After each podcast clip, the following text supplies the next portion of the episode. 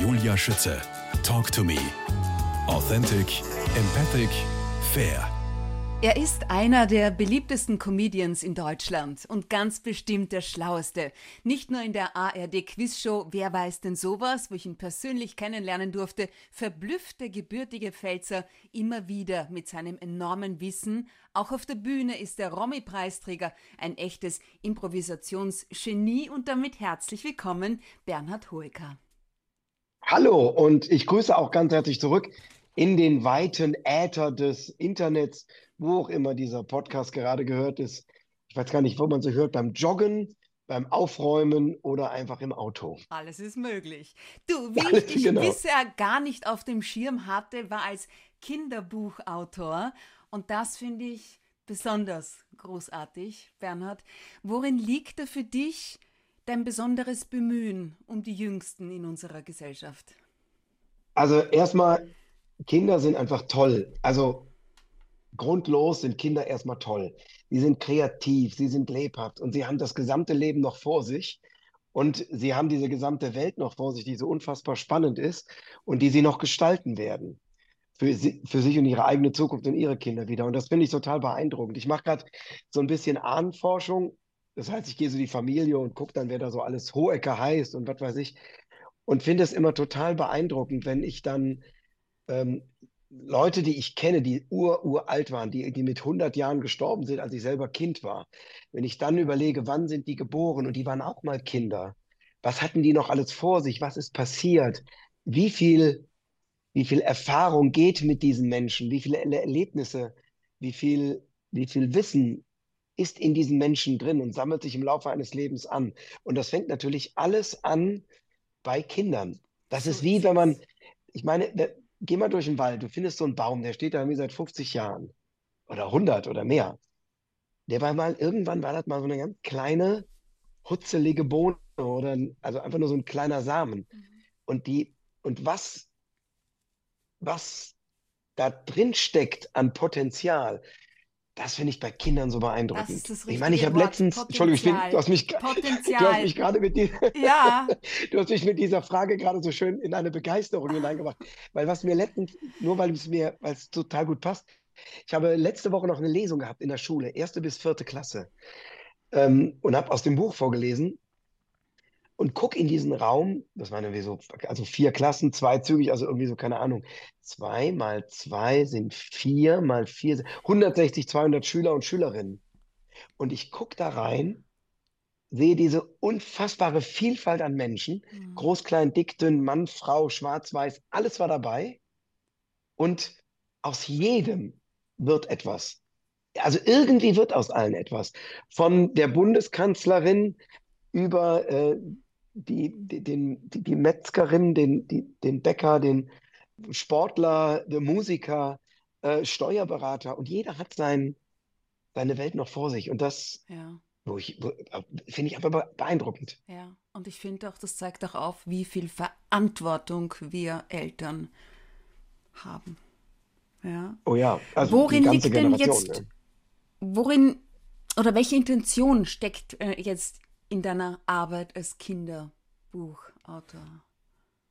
Also, ähm, man muss mal erstmal überlegen, wie bin ich dazu gekommen? Ich habe jetzt nicht gesagt, ich muss ein Kinderbuch schreiben. Mhm. Ich fand das immer schön, weil ich Kinderbücher lieber noch aus eigener Erfahrung weiß ich Kinderbücher von diesen einfachen Büchern mit unfassbar vielen Bildern bis halt dann zu TKKG, wo halt nur noch Text und Spannung und Grusel ist. Aber ähm, ich bin dann gefragt worden vom Esslinger Verlag, wie ist das? Hast du Lust, ein Kinderbuch zu schreiben? Und meine Standardreaktion war so, ist immer, oh Gott, das ist total schwierig ähm, und verantwortungsvoll und kann man das überhaupt? Und das habe ich auch nicht gemacht, habe erstmal Nein gesagt. Wirklich? Und dann habe ich mir dieser, ja natürlich, ich sage, das mache ich bei allen Sachen, sage ich immer erstmal Nein, weil ich nicht weiß, ob das das ist schon eine eigene Nummer, finde ich. Also wenn du mich fragst, gehst du auf die Bühne, sage ich, ja klar, das kann ich, irgendwie kriege ich das hin. Ja. Aber Kinderbuch, Aha. das ist schon eine eigene, das ist eine eigene Welt.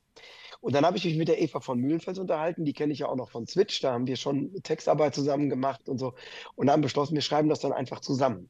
Ist es nicht deine Frau?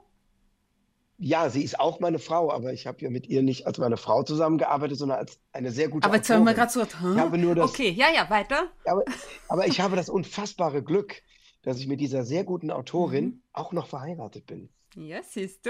Glück muss genau. man haben als Mann. ja, ja, eben, genau. Und ähm, dann haben wir zusammen überlegt, was man, äh, also was es für Geschichten gibt, welche Plots man hat, welche Welt man hat. Und haben die dann dem Verlag vorgestellt und die haben sich dann in der Summe dann erstmal für zwei Sachen entschieden. Das erste war das Püb. Ja. Das ist ein Buch über, über Geräusche, die Welt der Geräusche. Mhm. Genau, was macht Püb?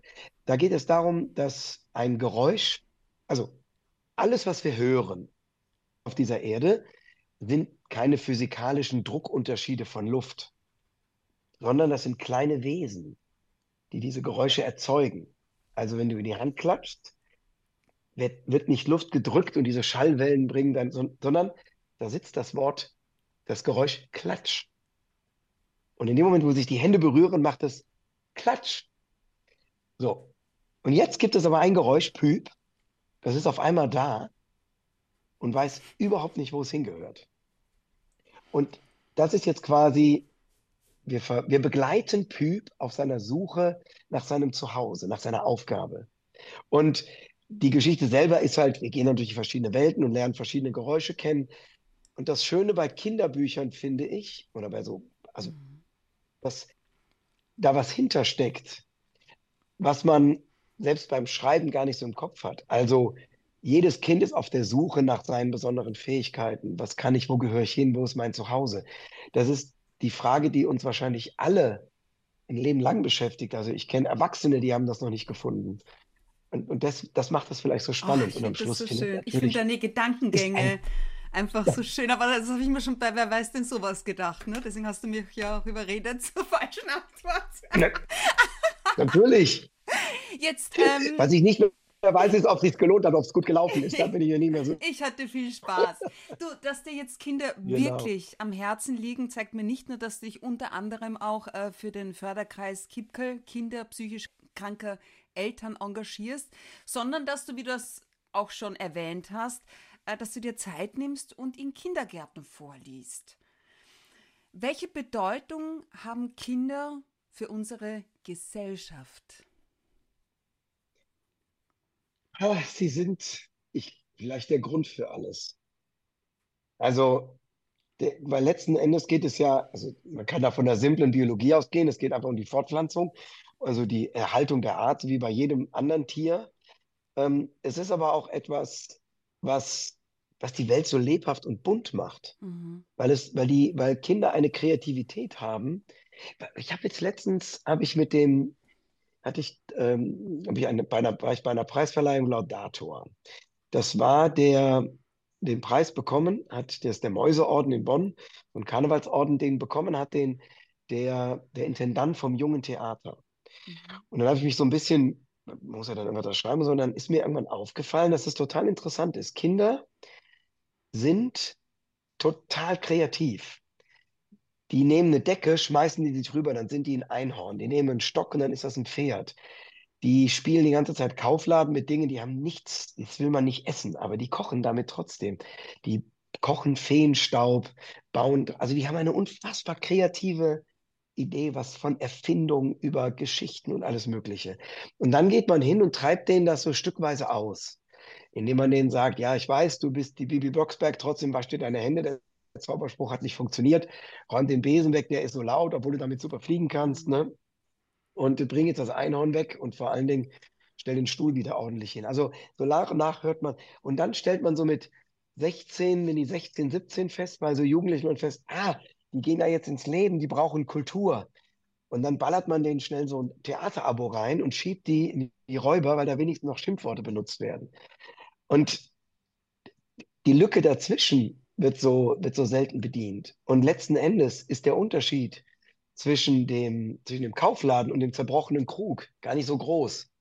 Das ist quasi beides das Gleiche, nur halt in verschiedenen Altersgruppen. Oh, und das ist das, was, was, man, was, wir, was man von Kindern lernen kann. Dieses, diese ständige Offenheit und dieses, dieses Spontane, dieses Neugierige, mhm. dieses die Welt mit Augen sehen, die die Dinge erleben, die sie zum ersten Mal sehen. Aber welche Bedeutung hat dann das Vorlesen? Also ich habe meiner Tochter jeden Abend vorgelesen. Es war wirklich ein Bestandteil unseres Lebens, bis sie dann rauszog in die große, weite Welt. Aber das war wirklich ein Abendritual. Welche Bedeutung, ja, was bedeutet Vorlesen für dich, Kindern vorzulesen? Also ich finde Vorlesen etwas ganz Tolles, weil man, ähm, also erstmal ist es Nähe. Ja. Wenn ich vorlese, dann, also Fernsehen ist irgendwie, man hat, man hat diese, das sind tolle Sachen und emotional, also ich will das Fernsehen nicht verteufeln, aber das ist sehr anonym, es läuft ab, keine Interaktion, es ist ein kalter Monitor, sowas. Lesen ist, ähm, ist auf dem Sofa sitzen, Decke, Kakao, ähm, im Auto gemeinsam wohin fahren und die Zeit verbringen, indem der eine vorliest, außer es wird ihm schlecht dabei. Lesen ist im Bett liegen, unter der Decke. Lesen Ja. ist äh, in der Bücherei. Ähm, die Kinder sitzen auf, sitzen auf Kissen. Äh, Lesen ist, sind große Augen, sind große Augen, die einen Mhm. anstarren. Und als Vorleser ist das, ist das Schöne, und auch da gibt es wieder zwei Vorteile. Das eine ist, ich muss mir keine Geschichte ausdenken, das hat schon jemand gemacht. Und das andere ist, ich kann, währenddem ich vorlese, die, die Welt in den Augen der Kinder erschaffen. Also ich kann, wenn, wenn eine gruselige Stelle kommt, ich kann sagen, und dann ging die Tür auf oder und dann ging die Tür auf. Und kann das immer so anpassen, wie es den Wie Kindern Kind. gefällt, ob es ihnen zu Du hast gruselig ja auch wird oder zwei nicht. Mädchen. Ich habe ja auch ein Mädchen. Ja? Hast du, gibt es Unterschiede zwischen Burschen und Mädchen, glaubst du, da du ja auch in Kindergärten vorliest? Ähm, ich glaube, also wie immer Oder ist der Unterschied, noch? ja, die sind, also letzten Endes ist der Unterschied zwischen zwei Gruppen kleiner als der Unterschied innerhalb einer Gruppe. Also es gibt, glaube Mhm. ich, innerhalb der Mädchen eine viel größere Spannweite und Unterschiede als zwischen Jungen und Mädchen. Es gibt bestimmt Jungen, die sind mädchenhafter Mhm. als manche Mädchen, die wiederum jungenhafter sind. Aber allein schon die Tatsache, dass man Dinge als jungen oder mädchenhaft beschreibt, ist schon so ein Ding. Ja, ich, Es ich gibt glaube, bei- ich in hätte, in der wenn hätte ich einen, einen Jungen gehabt, ich hätte ihm, glaube ich, dasselbe vorgelesen. Ja, ich hätte jetzt keine, wahrscheinlich ja, man, Unterschiede gemacht. wahrscheinlich wird man mit anderen Dingen konfrontiert, weil die Hm. Gesellschaft natürlich Mhm. Rollenklischees und sowas hat. Ähm, Und es gibt ein ganz interessantes Phänomen, äh, wenn es um die Hauptfigur eines Buches geht. Ja. Ein Buch, in dem ein Junge eine Hauptrolle spielt, wird gekauft für Jungen und Mädchen. Okay. Ein Buch, wo ein Mädchen eine Hauptrolle spielt, wird gekauft für Mädchen. Wieso? Woher weißt du das? Das ist so. Das ist so, hat man festgestellt, stellt man mit. Die Lilifee wird gekauft für Mädchen und suchen sich Mädchen aus. Und ähm, der Hase Felix oder äh, der Pirat oder, oder die drei Fragezeichen Ja. wird von beiden gelesen. Auch Du, die wilden Kerle. Katzenhuhn ist ein Katzenhuhn. So, und jetzt Ja. wird's spannend. Genau vor der Wahl standen wir nämlich, als wir das Katzenhuhn geschrieben haben. Mhm. Also das ist dann das zweite Buch, das ist, während dem das erste so vier bis fünf ist, das wird dann immer so eingeteilt, das ist ein Bilderbuch, da Mhm. sind halt irgendwie 70 Prozent der Seite sind Bilder, wenig Text. Und beim Katzenhuhn, das ist ein Vorlesebuch, da ist der Textanteil schon sehr viel höher. Und da ist die Idee, also wir haben nach einem Charakter gesucht, der äh, zum Helden werden kann. Und dann ist natürlich immer schön, man hat einen schwachen Charakter. In dem Fall ein Huhn. Timme lebt auf dem Nordhof. Und der findet irgendwann einen Katzenumhang, den er sich überzieht und denkt, oh, der passt ja. Und Und in dem so Moment, wo er die Flügel geschrieben, ich muss das einwerfen. Ja, und es ist, in, ich merke das ich finde es jetzt gerade wieder toll, mir das vorzustellen, dieses Bild, was wir da hatten. Ja. In dem Moment, wo er nämlich die Flügel in die, in die, in die Füße der Katze steckt, des Katzenumhangs steckt, des Kostüms, spürt er so ein, so ein Gefühl der, des Zuhause-Seins, der Kraft, des Kribbelns Ja. ähm, und kann jetzt halt kätzische Dinge tun. Also er kann besser sehen, er kann besser hören und hat Krallen. Mhm. Und da haben wir quasi beides drin. Also wir haben einmal das Huhn, wir haben den Timme und wir haben die Katze. Also wir hatten echt, wir haben sogar, wir haben sogar überlegt, ob wir es hinbekommen, ein Buch zu schreiben, wo wir komplett das Geschlecht weglassen, weil es so irrelevant ist. Aber da muss man leider wirklich sagen, das ist dann zum, Le- also das wird dann sehr künstlich, wenn man nur noch mit Ja, siehst du, ich wäre so nie auf die arbeitet. Idee gekommen, aber da stecken eine Menge Gedanken dahinter. Es geht in diesem Buch um Mut und Selbstbewusstsein. Wieso möchtest du gerade diese beiden Fähigkeiten fördern? Vermisst du die bei unseren Kindern? zusehends? Mm, Nein, überhaupt nicht. Also wenn ich Kinder beobachte, ich glaube schon, dass die alle Mut haben auf ihre Art, jeder auf, in seiner Welt und auf seine Mhm. Art und Weise. Ich möchte, es, es geht weniger darum, dass die Kinder Mut bekommen, sondern ich möchte sie ermutigen, ihren Mut zu, zu finden Mhm. und äh, zu sagen, ihr werdet, ihr werdet ihn finden. Also es ist ja so, Timme kann zwar mit seinem Kostüm oder mit seinem Umhang, kann er, kann sich jetzt besser festhalten, er kann klettern, springen und so weiter. Aber das, was ihn eigentlich ausmacht als Helden, ist ja nicht, dass er auf einmal Krallen hat oder dass er auf einmal im Dunkeln sehen kann, sondern das, was ihn als Helden ausmacht, ist, dass er bei dem Ungeheuer und dem Ungetüm, was nachts auf dem Hof seine Kreise zieht, dass währenddem sich alle zusammenrotten und sagen, wir bleiben zusammen, niemand bleibt alleine, dass er den Mut hat und sagt, ich lege mich auf die Lauer und kriege raus, wer das ist. Und dieser Mut, der steckt ja nicht im Kostüm. Mhm. Der Mut steckt in ihm drin. Das Kostüm ist nur der, der Trigger, ist der, ist das, das Vehikel, was ihm hilft, diesen, diesen Mut auszuleben. Und der Mut ist ja mehr als nur, nur Mut, das ist ja auch, ähm, die, also als, als nicht nur Mut, als ich setze mich einer Angst aus, sondern auch Herausforderung. Also für den einen ist es, ist es jetzt nicht die Mut, nachts draußen rumzulaufen, sondern die, das Selbstbewusstsein, auf dem Sportplatz Fußball zu spielen mit den anderen. Wenn man denkt, ah, die sind aber alle viel besser. Nee, dann zieht man sich Turnschuhe an oder man hat auf einmal ein Trikot an und dann kann man besser spielen. Natürlich spielt man nicht besser wegen Trikot oder Schuhe, aber es ist dieses Gefühl. Ja. Und irgendwann schafft man es, dieses Gefühl zu finden in sich, ohne dass man sich dafür noch einen Umhang anziehen muss.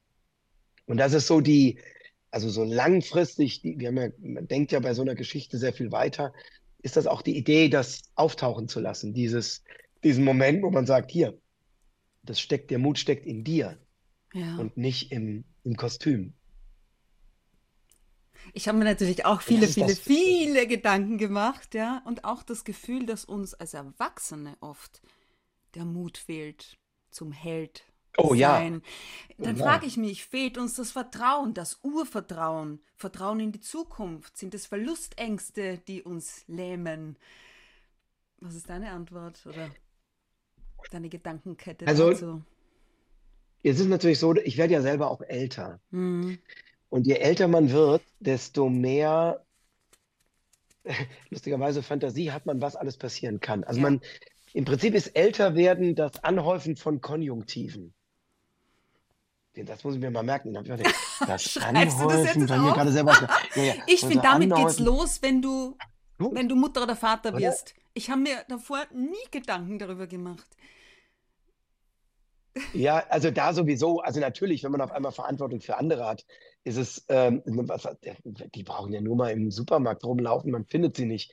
Und dann Ja. geht, geht bei einem sofort die Fantasie los. Aber das, ich weiß auch, früher bin ich beim, äh, wenn ich klettern oder wandern war, einfach irgendwo hin, drauf, rüber, Felsen runtergeguckt, Seil ran. Jetzt, wenn ich mich ins Seil einbinde, bevor ich dann in irgendeine Höhle runtergehe, also was ich da alles checke, allein schon, weil ich weiß, was alles passieren könnte. Das ist eine schöne, stimmt, älter werden ist eine Anhäufung von Konjunktiven. Das ist ein schöner, vielleicht ist es das, weil die, die Sachen passieren ja nicht. Ist ja nicht so, als würden wir alle reihenweise, ja, aber man denkt über so viele Sachen nach beim Autofahren. Wo kann man, wo können überall Fahrradfahrer noch herkommen und so weiter.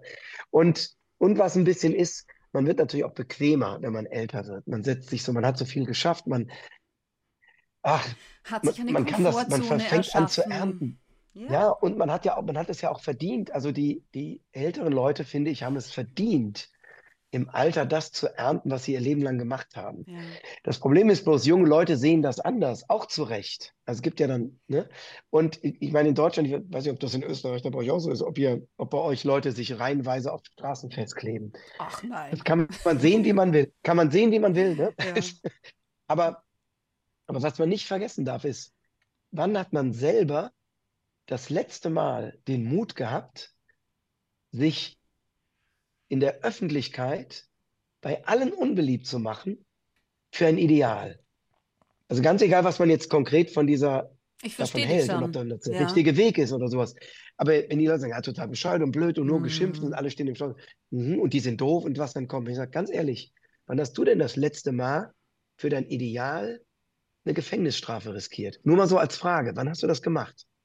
Für eine, für eine, für eine, und hier geht es ja wirklich um eine Verbesserung der Welt. Also es geht jetzt nicht darum, wie es gibt ja auch Leute, die, wo deren Ideal ist, ihr eigenes Ego zu verbessern. Nee, für, die machen das ja für alle anderen. Wann hast du das letzte Mal für andere deine Freiheit riskierst, deinen Ruf riskierst, dein, deine Zukunft riskiert, dein Vermögen riskiert? Wann hast du das gemacht? Und meistens kommt Wann so, hast du es gemacht? noch nie. Ja, ich nicht. Also ich kann mich ja nicht kann, dran das erinnern. geht ja nicht. Ich habe wüsste nicht. Verantwortung. Ich bin Mutter. Ich kann nicht einfach. Ja. Ja, ja. Und deshalb finde ich es, also das ist so das, was ich dann immer so denke, wenn ich die so Mhm. sehe. Also ganz egal, ob ich, wie gesagt, ob man das jetzt in dem Fall richtig findet und ob das der richtige Ort ist und Mhm. so. Aber die grundsätzliche Haltung, das finde ich, das, das finde ich Mut, den die haben. Also natürlich mit den ganzen, gibt es natürlich wie immer viele Seiten. Es ist halt schade, dass die so eine extrem negative Zukunftsbild haben, weil das so die Hoffnung nimmt. Aber dafür gibt es ja wieder andere, die dann wieder mehr mit mehr Optimismus reingehen. Aber dieses ganze, die, das, was in, in, in uns Menschen steckt, so unfassbar viel drin. Also ich, was war das denn jetzt? Ich habe, ab jetzt war es in Berlin und da haben wir, die Unterwelten sind ja so ein Verein, die die unterirdischen, die unterirdische Welt von Berlin so ein bisschen erforschen. Und da haben wir eine Bunkerbesichtigung gemacht. Und da kommst du wirklich, also, weißt du, du kommst aus dem Hotel, hast am Abend vorher gebadet, gefrühstückt, konntest dich entscheiden, nimmst du jetzt das ein mit sechs Minuten oder mit neun Minuten und hast dann doch lieber den Eiersalat genommen und so. Und dann fährst du in deinem warmen Sitzheizung Auto, fährst du in die Stadt, dann spazierst du dahin und so. Und dann kommst du in diese Bunkeranlagen und dann beschreiben die dir, wie das damals war. Und dann, also dann fällt es mir echt schwer, keine Demut und keinen Respekt zu haben vor der Kraft, die Menschen haben, Dinge auszuhalten. Und da reden wir jetzt von einer Zeit, die vorbei ist, aber das gibt es ja konkret jetzt auch. Es gibt Kinder, die heutzutage in Bunkern sitzen und die diesen, die eine Welt gestalten werden, die danach kommt. Und das ist die, das ist die Generation, das sind die Menschen, die die Welt zu dem machen, was sie später werden wird. Bernhard, was deshalb finde ich macht, Kinder so was macht unsere. Kinder stark, deiner Meinung nach? Äh, Freiheit. Wenn man sie, wenn man sie Sachen erleben lässt, wenn man sie ihren Mut spüren lässt, wenn man sie, wenn man sie, ganz ehrlich, wenn man sie versagen lässt, weil sie dann merken, ah, das, also Versagen klingt jetzt wirklich weiß, nach was einer großen meinst. Katastrophe. Ich rede davon, Ja, ja. dass der Purzelbaum schief ist Mhm. oder dass das Bild jetzt nicht wirklich, hm, dass, dass die Kuh, die die malen, nicht wirklich eine Kuh ist und das Pferd könnte auch ein Schwein sein, aber so, aber dass man sie das Oder machen ein lässt, oder, oder ganz ehrlich. Oder ein Katzenhuhn, genau. Dass man sie machen lässt, dass man Ja. sie ihre Zweifel spüren lässt. Ganz ehrlich, dazu gehört auch, dass Kinder, dass man sich Kinder langweilen lässt. In Langweile entstehen kreative Dinge. Dass man Kinder Angst haben lässt, dass Ist aber auch Kinder, schwierig heutzutage, dass man Kinder dazu bekommt, sich zu langweilen. also ich kann nur jedem empfehlen, ähm, irgendwo hinfahren, wo es kein Netz gibt Macht oder ihr einfach das? Macht ihr nichts das? mitnehmen. Ja, Berghütten sehen super. Ich weiß, dass das geht, dass man mit Ja. Leuten, man fährt mit Kindern wohin. Und wenn man einfach nichts dabei hat, außer Stifte und Bücher, die Mhm. werden schon was finden. Ganz ehrlich, der Wald ist voller Sachen. Und ob die sich jetzt auf einen Holzstamm setzen und Pferd spielen oder ob ich denen das äh, beplüchte Pferd mit, mit Sattel in den Kofferraum packe, für die das Und es hat Gleiche keinen. Das Protest ist, gegeben nö. bisher. Ja, ich meine, ich bin Ja, so Punkt- aufgewachsen. Ich frag's mich nur. Äh, Ja. Ich, hatte auch kein, das geht dann einfach, ist halt dann einfach so. Oder einfach, also was es ja auch gibt, es gibt da ja ganz viele Ideen, dass man auch so Sachen macht, wie eine Kiste an die Tür stellen und jeder, der reinkommt, legt sein Handy dahin, damit das Handy, wobei das schon schwierig ist, ich habe hab das mal probiert für mich selber, ähm, ein Handy zu benutzen, wie wir früher das Telefon hatten. Also das liegt an einem Ort, ja, das liegt an einem, to an einem Ort und man kann maximal zwei Meter damit gehen, ne? Weil sonst ist, ist die Kabel Ja. aus der Wand. Das Kabel aus der Wand.